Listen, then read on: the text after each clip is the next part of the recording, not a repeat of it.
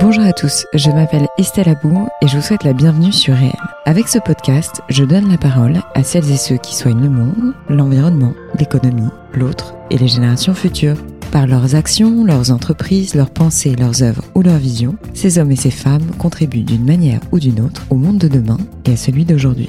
Si vous aimez le podcast et que vous voulez me soutenir dans ma démarche, la meilleure manière de le faire, c'est de vous abonner sur la plateforme de votre choix, de mettre des étoiles là où c'est possible, de le commenter, de le partager, d'en parler autour de vous, sur les réseaux sociaux et dans la vie réelle. Alors je vous souhaite une très bonne écoute et on y va. On prie dans les synagogues depuis le prophète Jérémie qui nous a dit It palela bishloma shamalchut. Priez pour la paix du royaume dans lequel vous êtes, car de sa paix dépend votre paix. En gros, depuis le prophète Jérémie, on sait que si la République est forte, alors la sécurité des Juifs comme la sécurité de chaque citoyen sera assurée. En revanche, si la République est faible, pour attaquer, la question de la place des Juifs se pose. La sécurité, la liberté de culte, la laïcité sont des sujets récemment mis sur le devant de la scène. Pour ma part, j'ai été profondément meurtri récemment par l'assassinat du docteur Sarah Halimi, mais surtout par la décision de justice qui s'en est suivie. J'ai donc eu envie d'inviter dans mon podcast le grand rabbin de France, qui a accepté mon invitation et m'honore de sa présence. Avec cette illustre personnalité dotée d'une simplicité presque déstabilisante et d'une culture riche et étonnante, nous avons abordé de nombreux sujets qui me tiennent à cœur. Le lien social, la fragmentation de la société française, mais également la diversité et l'unité de cette nation, la loi sur le séparatisme ou de réaffirmation des valeurs républicaines, mais également du pacte social français mêlant droit et devoir, de GPA, rien à voir, de parentalité et de la nécessité pour la jeunesse de construire son adaptabilité. C'est un podcast qui me marquera, comme tous les autres bien entendu, mais qui a une grande importance pour moi en ce moment. J'espère que vous y trouverez, tout comme moi, de la sagesse, de la culture et de l'apaisement. Alors je vous souhaite une très bonne écoute avec le grand rabbin de France, Raïm Corsia. Monsieur le grand rabbin de France, merci beaucoup d'avoir accepté mon invitation dans mon podcast. Je suis très honorée, particulièrement en ce moment où je suppose que vous avez une actualité euh, débordante, d'une part par le triste événement qui vient de se produire, mais par ailleurs parce que vous êtes euh, également en lice à votre propre succession. Je ne sais pas si j'utilise les bons termes. Mais avant de commencer, en fait, j'aimerais vous poser une question toute bête, c'est de vous présenter, si c'est possible. Difficile de se présenter, donc je m'appelle Raïm Corsia, je suis rabbin, et euh, voilà. Alors, peut-être nous expliquer un petit peu plus en quoi consiste euh, la fonction de grand rabbin de France euh, pour ceux qui nous écoutent, parce que c'est peut-être pas forcément clair pour tout le monde aujourd'hui. Bon, c'est pas le but. Je suis pas en, je suis pas en campagne, mais globalement, le grand rabbin de France, c'est, je pense, quelqu'un qui à la fois porte la parole très diversifiée de la communauté juive et qui crée du lien entre toutes les communautés. Mhm. Euh, comme une forme d'abeille qui vient voir ce qui se passe ici pour essayer de transposer cette expérience qui fonctionne ici pour la mettre là-bas. J'ai vu par exemple des choses formidables se faire ici ou là. Euh, les communautés ont besoin de se rencontrer, de, de partager des, des, choses, de partager des espérances, de partager, euh, oui, de l'expérience. Et le grand bain est celui qui permet à, à tout cela de trouver une forme d'homogénéité. En tout cas, j'essaye. J'ai une autre question qui vient juste après, mais l'homogénéité au sein de la communauté juive en France, est-ce que vous pensez qu'elle est plus ou moins accentuée maintenant qu'elle ne l'était il y a quelques années? Qu'est-ce que vous ressentez euh, justement en termes de lien à l'intérieur de la communauté? Pour répondre dans un sens ou dans l'autre, au fond, notre société aujourd'hui est très fragmentée. Donc par nature, la communauté juive suit le sens de la communauté nationale, qui va vers la fragmentation. Chaque euh, chaque rite euh, va retrouver son histoire, son importance. Euh, chacun va avoir tel ou tel niveau de pratique d'orthodoxie. Mais, mais en même temps, on a quand même une forme d'unité assez incroyable. Et l'unité, c'est par nature la diversité. Mhm. C'est-à-dire que l'unité n'est pas l'uniformité. Mm. Donc, il y a euh, cette notion d'unité de la communauté juive dont on a pu percevoir quelque chose de magnifique dimanche dernier euh, avec même au-delà de la communauté juive, parce qu'il y avait beaucoup de juifs dans la manifestation, mais il y avait euh, beaucoup de non-juifs qui partageaient euh, les espérances, les inquiétudes, euh, l'envie de dire non à quelque chose qu'ils ne comprenaient pas. Et le fait d'être ensemble dans cette diversité, c'est ça l'unité. C'est ce qu'on a voulu symboliser avec un, un moment de cette, de cette manifestation qui a été assez merveilleux quand, euh, avec tous les représentants des cultes, nous avons récité ensemble la prière pour la République, que nous Mm. restons dans les synagogues. Mm. C'est l'idée que chacun avec sa foi différente, Mm. et que des personnes dans la foule avec euh, leur athéisme, qui est leur droit, mais on pouvait espérer ensemble. Justement, je voulais revenir, c'était ça ma question, euh, parce qu'on parle de la manifestation, donc pour le rappeler, puisque ce podcast pourra peut-être être entendu dans un an ou dans deux ans, c'est la mani- manifestation qui a eu lieu dimanche dernier concernant le meurtre de Sarah Halimi et euh, les responsabilités qu'a décidé la Cour de cassation euh, concernant la personne qui l'a tuée. Outre ce que vous venez de me dire, qu'est-ce que vous avez ressenti profondément ce jour-là? Est-ce que vous avez senti qu'il y avait... que c'était sans précédent? Est-ce que vous avez ressenti que c'était... euh, Sans Euh, précédent, non, je ne dirais pas ça, parce que j'ai eu le grand honneur de marcher aussi euh, le, le 11 janvier 2015, Suite 11 aux, janvier. a- aux attentats? Suite aux assassinats de Charlie Hebdo, des policiers et de- des clients de l'hypercachère. Mais donc, ce sentiment immense, incroyable de fraternité, on l'a senti et on l'a déjà perçu. Mais là, je crois qu'il y avait cette nécessité de se retrouver justement dans ce, ce désir d'unité. C'est-à-dire, nous sommes tous différents, mais on vibre à l'unisson dans nos différences. C'est une très belle euh, vision de ce qu'est la société française. Finalement, cette manifestation était ce moment que la société rêverait de pouvoir euh, vivre plus souvent, où on se retrouve. Oui. Avec quand même, disons-le, petite pointe de fierté tout de même. Euh, vous voyez, des manifestations, il y en a à Paris. Beaucoup. Vous savez, une manifestation avec 20 000 personnes, pas une voiture abîmée, pas une devanture de magasin cassé, pas de saccage, pas de violence, pas de queue de manif, juste le bonheur de se retrouver. Bah. Franchement, c'est assez rare pour euh, être euh, signifié, parce que même quand on fait la fête après des matchs de football, Il y a On a gagné. il y a toujours de la casse, comme si rassembler des gens, c'était par nature briser quelque chose. Là, il y avait une telle unité, une telle symbiose, que c'était justement cette forme d'espérance apaisée d'une société diverse mais rassemblée. Pour enchaîner sur l'espérance et la nécessité d'avoir effectivement, euh, parce que j'ai écouté beaucoup de vos interviews et euh, vous parliez du fait que l'espérance religieuse euh, devait apporter quelque chose justement de spirituel à une nation et, qu'il fallait compter sur les religions aussi pour apporter une croyance, pour qu'on croit, quelle que soit la croyance, qu'on croit ensemble. Vous avez été auditionné le 3 février dernier, je crois, par le Sénat concernant la loi, euh, alors je ne sais plus comment on doit la nommer, mais je crois que c'est la loi sur, Sur la réaffirmation des, des valeurs de la République. Voilà, bon, alors à une époque c'était le séparatisme. Bon. Alors je ne vais pas vous redemander de parler de ce que vous avez déjà dit, mais dans les grandes lignes, pour ceux qui ont peut-être un peu oublié, euh, parce qu'on va tellement vite dans l'information Mhm. que tout se succède, les grandes lignes de ce que vous avez voulu souligner quand vous avez en- été entendu par le, ou plutôt, euh, je ne sais pas si on peut dire auditionné, par le Sénat. En fait, c'est la même question qui est posée. C'est comment créer de la diversité et en même temps de l'unité. Pour pas que la diversité soit source de séparatisme, justement. Et certains ne comprennent pas ce, ce principe républicain.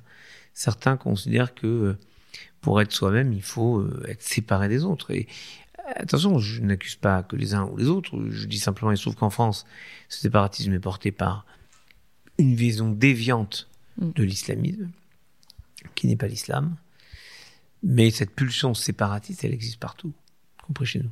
Sauf grâce à Dieu, elle se manifeste pas avec une telle violence et une telle. Enfin, n'oublions pas. Je crois que j'étais un peu dubitatif quand certaines religions disaient pourquoi faire une loi? Pourquoi faire une loi? Parce qu'on a égorgé un professeur Mm. au nom de valeurs qui sont censées nous empêcher de vivre ensemble. Donc, on a égorgé un professeur, on a égorgé des, des fidèles dans une église, on a menacé des, des juges dans les synagogues. Euh, c'est- Il y a un niveau de violence dans la société, cette violence que nous produisons, hein. C'est- nous sommes tous des producteurs de cette violence, dont il faut comprendre les racines, il faut lutter contre, il faut donner des, des éléments juridiques pour que l'État puisse lutter contre cette pulsion séparatiste. Et je vais vous donner un exemple très concret, très précis. Parfois, malheureusement, le bon sens devrait être évident, et c'est pas le cas. Donc voilà. Il y a un monsieur qui a un titre de séjour accordé, un monsieur étranger qui a un titre de séjour, euh, je crois qu'il est tchétchène, de tête, euh, réfugié politique, ok Donc, menacé dans son pays, on l'accueille, c'est la grandeur de la France d'accueillir celles et ceux qui sont menacés dans leur pays. Sauf que cette personne a été condamnée quatre fois pour apologie du terrorisme. Mm. je trouve légitime qu'à un moment, l'autorité préfectorale, en l'occurrence de l'État, Mm, mm. décide de lui retirer son titre de séjour en tant que réfugié politique. Bien sûr. On y va au Conseil d'État. Eh ben non. On peut pas. Pourquoi? Parce qu'on peut retirer un titre de séjour à quelqu'un qui est condamné pour terrorisme, mais comme le texte ne dit pas pour apologie du terrorisme, on peut pas. Bon, je trouve que c'est inadmissible. Et là, maintenant, Ok, il faut changer avec la la, loi. nouvelle loi. Il faut changer la loi. Et là, avec cette nouvelle Oui. loi, on peut. Oui, c'est un exemple, mais c'est un petit exemple très clair, parlant. Mm. Globalement, j'ai la certitude que cette loi est nécessaire. Maintenant, elle pose deux questions. La première, c'est que le judaïsme, le catholicisme, le protestantisme et une grande partie de l'islam ont toujours joué le jeu de la République. Donc on prend le risque euh, de- d'avoir des conséquences pour nous. Mais c'est un, un risque à prendre parce que on doit être armé collectivement pour lutter contre quelque chose qui est tellement incompréhensible pour nous qu'on n'arrive plus à lutter, c'est-à-dire on n'arrive pas à avoir les, armes pour lutter contre. Donc cette loi a cette vocation. Et moi, honnêtement, que par exemple on oblige les associations à adhérer à une charte républicaine, mais, mais moi je serais prêt à le faire pour toutes les associations, Bien sûr. pas que pour Quel les que associations le culte. cultuelles. Mm. Non, association de clubs de boules ou d'amateurs de, de vieilles euh, Renault euh, Caravelle. Si vous aimez les voitures, vous aimez les Renault Caravelle, vous réunissez en club, vous devez signer que vous aurez toujours une adhésion aux valeurs républicaines. Moi, ça me gêne pas. Ou le club de boules, de- des joueurs de boules, de, je sais pas où. Donc, cette nécessité, euh, elle me gêne pas et je pense qu'il faut Mhm. remettre des règles. D'où le principe de réaffirmer les valeurs républicaines. En fait, comme toujours, on oublie de réaffirmer ce qui est important pour nous. Mm. Donc là, la République nous dit, on va le faire. Mm. Après, voilà, après, il y a un jeu politique qui fait que ça, ça passe, ça, ça passe pas, c'est compliqué. Et que l'opposition, par nature, trouve toujours que ce que la majorité fait, c'est pas bon, et vice-versa. Mm. Mais je crois qu'il y a des moments dans, dans l'histoire de notre pays où on doit se rassembler tous. Donc là, il y a une lutte à mener tous ensemble. Et c'est la suite du discours du président de la République au Muro, qui dit, pour la première fois, voilà contre quoi on lutte, l'islamisme radical. Mm. Donc, euh, on a clairement l'objectif, il faut qu'on se batte tous ensemble. Sur le diagnostic que vous faites en France, donc euh, il est à la fois positif et négatif, je suppose. Pour rappel, effectivement, dans toutes les synagogues, on prie pour la République. Mhm. Quels sont les aspects positifs que vous voyez ressortir finalement quand on prie pour la République française? À la fois, on prie pour que se perpétuent les, les- les points positifs, mais pour pas voir le tableau tout noir, en fait, c'est euh, qu'est-ce que vous avez de positif à dire sur, sur la France? Pardon, mais on ne prie pas uniquement quand tout va bien. Bien sûr. En général, quand tout va bien, on prie pas. Mm. L'expérience me montre qu'on me demande plutôt de prier pour les gens qui vont pas bien. En revanche, On le fait depuis toujours hein, dans une synagogue en France. on prie dans les synagogues depuis le prophète Jérémie, qui nous a dit Itpalela bishloma shamalchut. Priez pour la paix du royaume dans lequel vous êtes, car de sa paix dépend votre paix. En gros, depuis le prophète Jérémie, on sait que si la République est forte, alors la sécurité des Juifs, comme la sécurité de chaque citoyen, sera assurée. En revanche, si- la République est faible, voire attaquée, la question de la place des Juifs se pose. Question de la place des Juifs, c'est un enjeu. Mais chaque fois que il a fallu se battre, et, et on peut toujours voir les choses bien ou mal. Si je vous dis comment c'était la situation des Juifs à l'époque de Dreyfus, l'affaire Dreyfus, vous allez me dire c'était catastrophique, machin. Oui, c'est vrai. Mais le père de Lévinas, en voyant qu'un pays pouvait se partager en deux au moment de cette affaire, a dit à son fils, un pays qui se divise pour l'honneur d'un petit capitaine juif est un pays où les juifs doivent aller vivre. Et c'est comme ça qu'il décide d'aller en France. Donc on comprend bien que il y a une histoire, une histoire d'amour avec la France, entre la France et le judaïsme. C'est le 27 septembre 1900, euh, 1791 que les juifs deviennent citoyens Mm. à part entière. Mm. Et euh, il y a eu cette façon que la France a eu de porter des, des valeurs convergentes avec celles du judaïsme. Ce que disait le grand Macaplan. Mais c'est ce qu'on vit, à condition que la France reste fidèle à ce qu'elle est. D'où l'idée de prier, parce que le prophète Jérémie nous le demande, Mm. mais parce que prier pour la France, c'est prier aussi pour agir pour la France. ça. La plus belle des prières, c'est l'action. Bien sûr. Donc, au fond, qu'est-ce qu'on demande? Bâtissez la République. Ne soyez pas juste des consommateurs de la société. Ouais. Bâtissez la société. Alors justement, Ce que le j'enchaîne- judaïsme a toujours fait. j'enchaîne un peu sur une question euh, un peu délicate, mais beaucoup, en tout cas moi je l'entends malheureusement, hein, euh, beaucoup de juifs souhaitent quitter la France. Beaucoup l'ont déjà fait.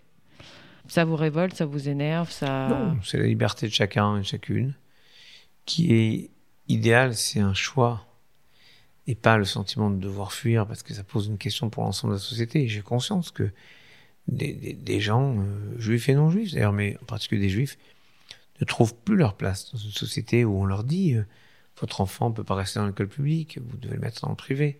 Ce qui arrive, il y a un proviseur qui a écrit un livre à Marseille, il raconte ça. Donc j'ai conscience de, cette souffrance et du sentiment de ne pas être euh, euh, parfois protégé. On voit bien avec l'histoire de euh, ce drame de l'assassinat du docteur Saralimi, où... On peut le préciser, c'est vrai, docteur, parce que... J'ai toujours dit docteur, gens, elle ouais, docteur, c'est docteur ouais, point. Et j'ai le sentiment que beaucoup se disent, c'est une sorte de message subliminal qui est envoyé. Bon, allez, on peut rien faire, c'est pas grave, c'est normal. Non, c'est pas normal, on peut faire. Donc il faut se battre pour que la société soit plus fraternelle, plus conforme aux rêves qu'est la République. Et l'idéal n'est jamais atteint, c'est un horizon. Donc euh, on essaie de construire cette société, mais je conçois que si des gens ne sont pas en sûreté, il va y partir. Et d'ailleurs, ils partent pas qu'en Israël, ils partent partout ailleurs dans le monde. Il y a des juifs qui partent en Amérique, il y en a qui vont en Suisse, en Espagne maintenant, au. Portugal. Et ça pose question sur notre société qui n'arrive plus à assurer la sécurité de ses citoyens, tous ses citoyens. Et ça pose la question de la, du pacte social qui est celui euh, défini Hobbes dans Léviathan, mm. où euh, on, on concède une part de notre liberté à l'État en contrepartie de la garantie de sécurité. Sauf qu'on a de plus en plus de parts de liberté qu'on concède et de moins en moins de sécurité. Et je vous dis pas ça uniquement en tant que, que, que juif, mais en tant que citoyen, ou euh, avec ce qu'on entend regarder récemment encore, les agressions à la maison de, je sais pas, Bernard Tapie, son épouse et d'autres, mmh. et d'autres, au quotidien dont on parle pas. Il y a une sorte de violence dans la société contre lequel, à mon avis, le pouvoir politique doit lutter. Sinon, comme le dit le Talmud, l'homme vivant avalera son prochain. Mais c'est pas que le pouvoir politique, non? Parce que je, moi, j'ai un peu le sentiment qu'il y a une, dé, enfin, une déliquescence de l'autorité au sens propre du terme, ne serait-ce qu'à l'intérieur de la famille. C'est-à-dire que moi, j'observe quand même que bien souvent, des gens qui en arrivent à la violence ou à des actes euh, euh, de révolte euh, sans limite sont des gens qui ont été lâchés un peu dans la nature, qui n'ont pas eu d'autorité paternelle, qui n'ont peut-être pas eu d'autorité maternelle.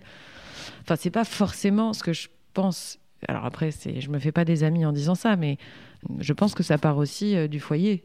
Ça part aussi du foyer, non? Peut-être que c'est l'inverse. Peut-être que le foyer, c'est aussi la conséquence de la violence de la société, qu'il n'y a plus la, la, sorte de protection de cette bulle familiale. Mais c'est vrai que la société est remplie de violence partout, euh, y compris la violence intrafamiliale, dont on parle pas assez, mais ouais. qui est apparue avec le confinement, où hum, il y a des situations d'une violence incroyable partout d'ailleurs. Mais peut-être qu'il faut essayer de, ouais, de lutter contre cette violence dans la société. Alors j'ai parlé du pouvoir politique, chacun a sa part évidemment. Là, c'est des questions un peu plus génériques, euh, au-delà de votre fonction, si mmh. je puis me permettre. Quel conseil vous donneriez à la jeunesse aujourd'hui qui a quand même pris une grande claque dans la figure avec la pandémie notamment? Mais est-ce que vous avez des grands messages à faire passer auprès de la jeunesse? On peut leur donner les conseils qu'on veut, mais la génération qui arrive doit faire son expérience et doit construire son avenir on peut les aider. Et chaque génération peut compter sur la précédente. En fait, elle compte sur elle. Et, et c'est ça qui est plus important. Cette génération, les jeunes, ont vécu quelque chose qu'on n'a jamais imaginé. Maintenant, ils n'ont pas vécu la guerre. Je suis d'accord. Ils n'ont pas vécu. Non, mais ils ont vécu l'isolement, bon. la fin du, des petits boulots, Je suis d'accord. Ça, c'est terrible.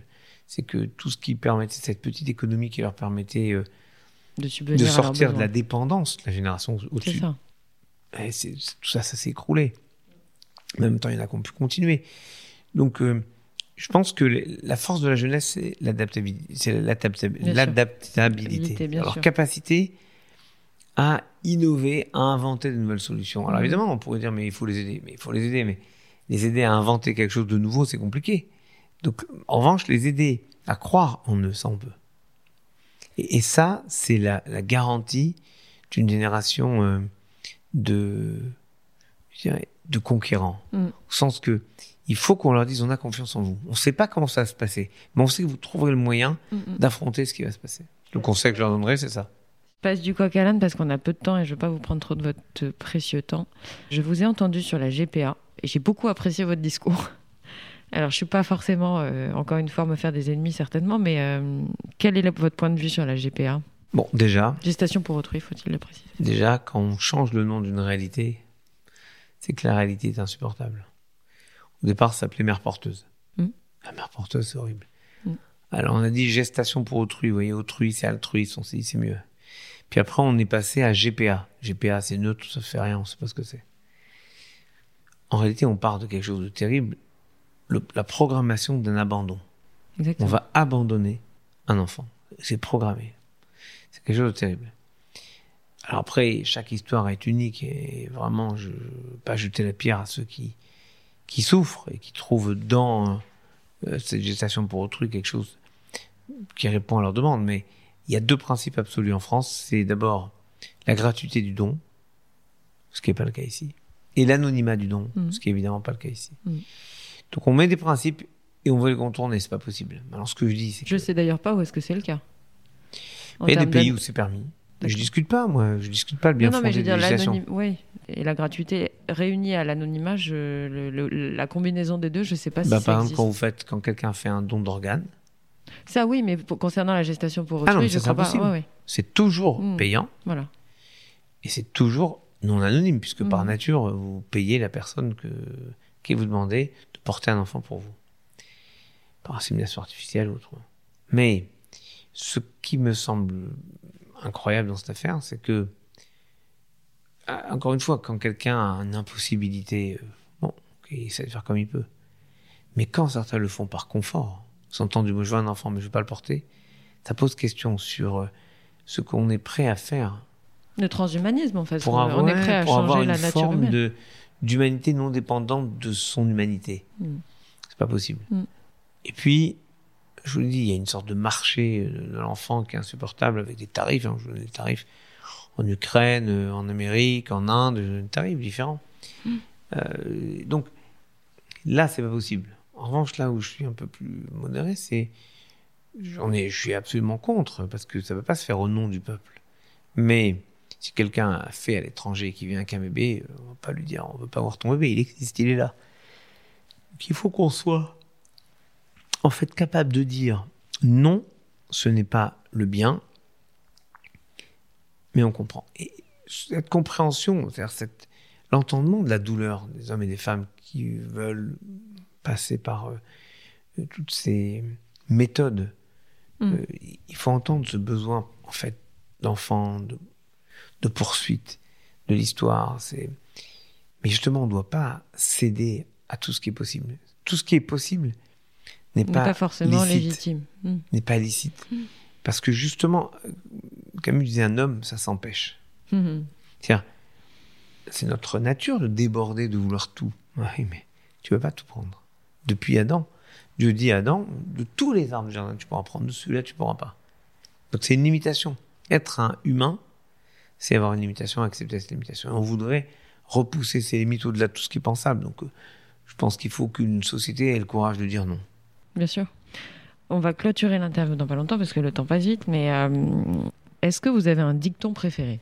Enfin, ou une citation préférée? Vous en avez beaucoup parce que j'ai vu euh, notamment une, une que j'ai entendue que j'ai adorée de Charles Péguy. Euh, Il y a pire que les âmes perverses, il y a les, Les âmes âmes- habituées. Ouais, j'ai trouvé ça. je C'est la vrai. connaissais pas et c'est tellement vrai. Bah, va pour celle-ci. Ok.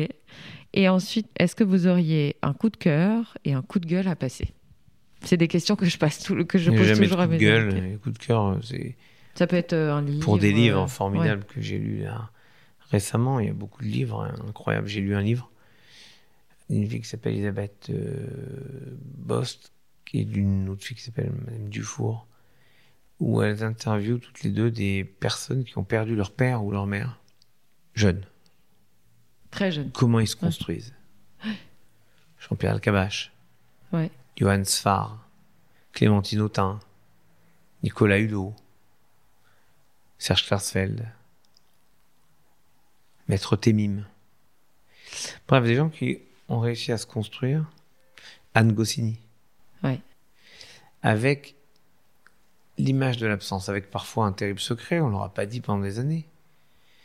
Mais cette euh, mise côte à côte d'histoires toutes différentes, avec des constantes, des invariants liés à l'absence, nous fait à la fois euh, ressentir euh, la souffrance, qui est parfois un moteur extraordinaire, et en fait notre responsabilité, moi c'est comme ça que j'ai perçu ma responsabilité par rapport à mes enfants pour les accompagner, pour essayer de les, de les faire grandir en étant eux-mêmes, tout en leur donnant quelque chose de moi.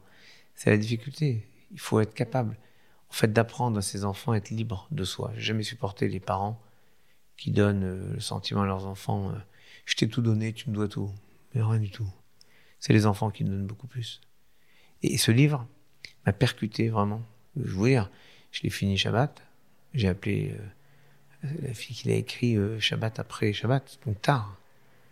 Pour lui parler, on a parlé plus d'une demi-heure parce que je trouvais des choses merveilleuses. Par exemple, Johann Sfar explique quelque chose de que l'on pense pas. On dit euh, tu as perdu ton père. En l'occurrence, pour lui, tu as perdu ta mère. Perdu ta mère. Comme on perd un doudou. Donc tu es responsable de quelque chose. le mot projette une responsabilité sur l'enfant. Et pourquoi le petit? C'est vrai. C'est terrible. On se rend pas compte comment les mots créent une réalité de représentation de notre esprit. Et moi, je crois que quand dans ma première communauté importante, Reims, je me rappelle mon discours d'installation, je leur avais dit je rêve de vous apprendre à vous passer de moi, que vous soyez capable vous-même d'interpréter, de comprendre les textes.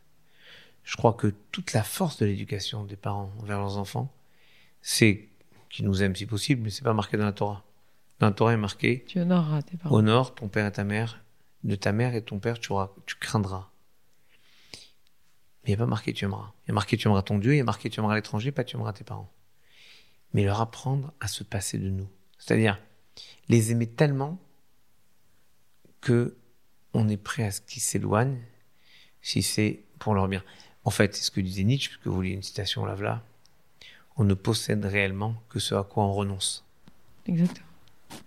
Et je crois que le plus dur pour certains parents, c'est d'accepter euh, que nos enfants, euh, que les enfants fassent une vie qui n'est pas celle qu'on rêverait, c'est qu'ils fassent leur choix. moi, je crois qu'il faut accompagner les enfants, euh, et je l'ai compris dans ce livre où on voit que ces enfants se construisent, y compris d'ailleurs dans une réécriture de la grandeur des parents qui sont pas idéaux. Les parents ne sont pas toujours des parents parfaits, mais en tout cas, on voit comment leur absence, leur absence de, de repères, permet aussi de se construire, mmh. en tout cas différemment. Mmh. Donc euh, je me dis voilà, c'est une façon. Ce livre m'a bouleversé, c'est mon coup de cœur. Si mmh. Rappelez-moi le titre. J'ai pas noté le titre. J'ai noté les auteurs, mais pas le titre. Eh ben, c'est un livre formidable et il faut retrouver le titre. Je vais regarder. Okay, le titre non, je pensais que vous me l'aviez dit, mais je, que non. je l'avais pas noté. Je vais chercher. Je le, je le préciserai. Dernière question. Est-ce que vous voulez ajouter quelque chose On a toujours envie d'acheter. Non, on a toujours envie d'acheter des choses, mais je crois qu'il est important de, de partager l'expérience. C'est Elie Wiesel qui disait entendre les témoins, c'est devenir un témoin soi-même. Et moi, je pense que la transmission se fait aussi par le partage. Et que paradoxalement, dans un siècle où il y a tellement de blogs, de, de podcasts, mmh. d'émissions, de mmh. chaînes télé, mmh. les gens restent enfermés chez eux. Je suis d'accord. Et ils restent collés pour les jeunes. Une expérience qui n'est pas partagée, c'est la trahir. Vivre une expérience et ne pas la partager, c'est la trahir. Au fond, moi, j'essaie de partager mon expérience et j'essaie de casser ces enfermements où on fonctionne tous par silos. On est les mêmes, donc nous sommes les mêmes et je parle avec les mêmes, donc je ne pas tellement. C'est le principe des algorithmes des, des réseaux sociaux. Mm. Il faut casser ça pour retrouver la capacité à parler avec tout le monde. Euh, Se mélanger. Oui, rester soi-même, mais vivre avec les autres. C'est mm. le principe même de, de l'humanité et je trouve que c'est un, une belle façon de répondre à, à cette pulsion séparatiste. C'est de dire, euh, mais Dieu n'a pas fonctionné comme ça. Quand il a fait l'humanité, bon et méchant, ça existe, c'est vrai. Mais pour Dieu, ce sont tous ses enfants. Quand les Hébreux chantent après le passage de la mer Rouge, les anges chantent. Et ils demandent à Dieu, mon Dieu, pourquoi tu chantes pas? Et il leur répond, mes enfants, les Égyptiens, Maasé Yadai, mm-hmm. la création de mes mains, est en train de mourir, vous voulez que je chante? En fait, qu'est-ce que Dieu rêverait? Qu'on soit capable de tous chanter ensemble. Mm. Donc voilà, moi, c'est c'est ce à quoi j'essaye de travailler. Merci, monsieur le grand rabbin. Un plaisir, bravo. À bientôt.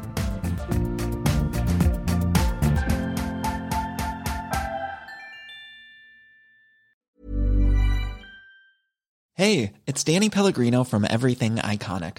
Ready to upgrade your style game without blowing your budget? Check out Quince. They've got all the good stuff shirts and polos, activewear, and fine leather goods, all at 50 to 80% less than other high end brands. And the best part? They're all about safe, ethical, and responsible manufacturing. Get that luxury vibe without the luxury price tag. Hit up quince.com slash upgrade for free shipping and 365 day returns on your next order. That's quince.com slash upgrade.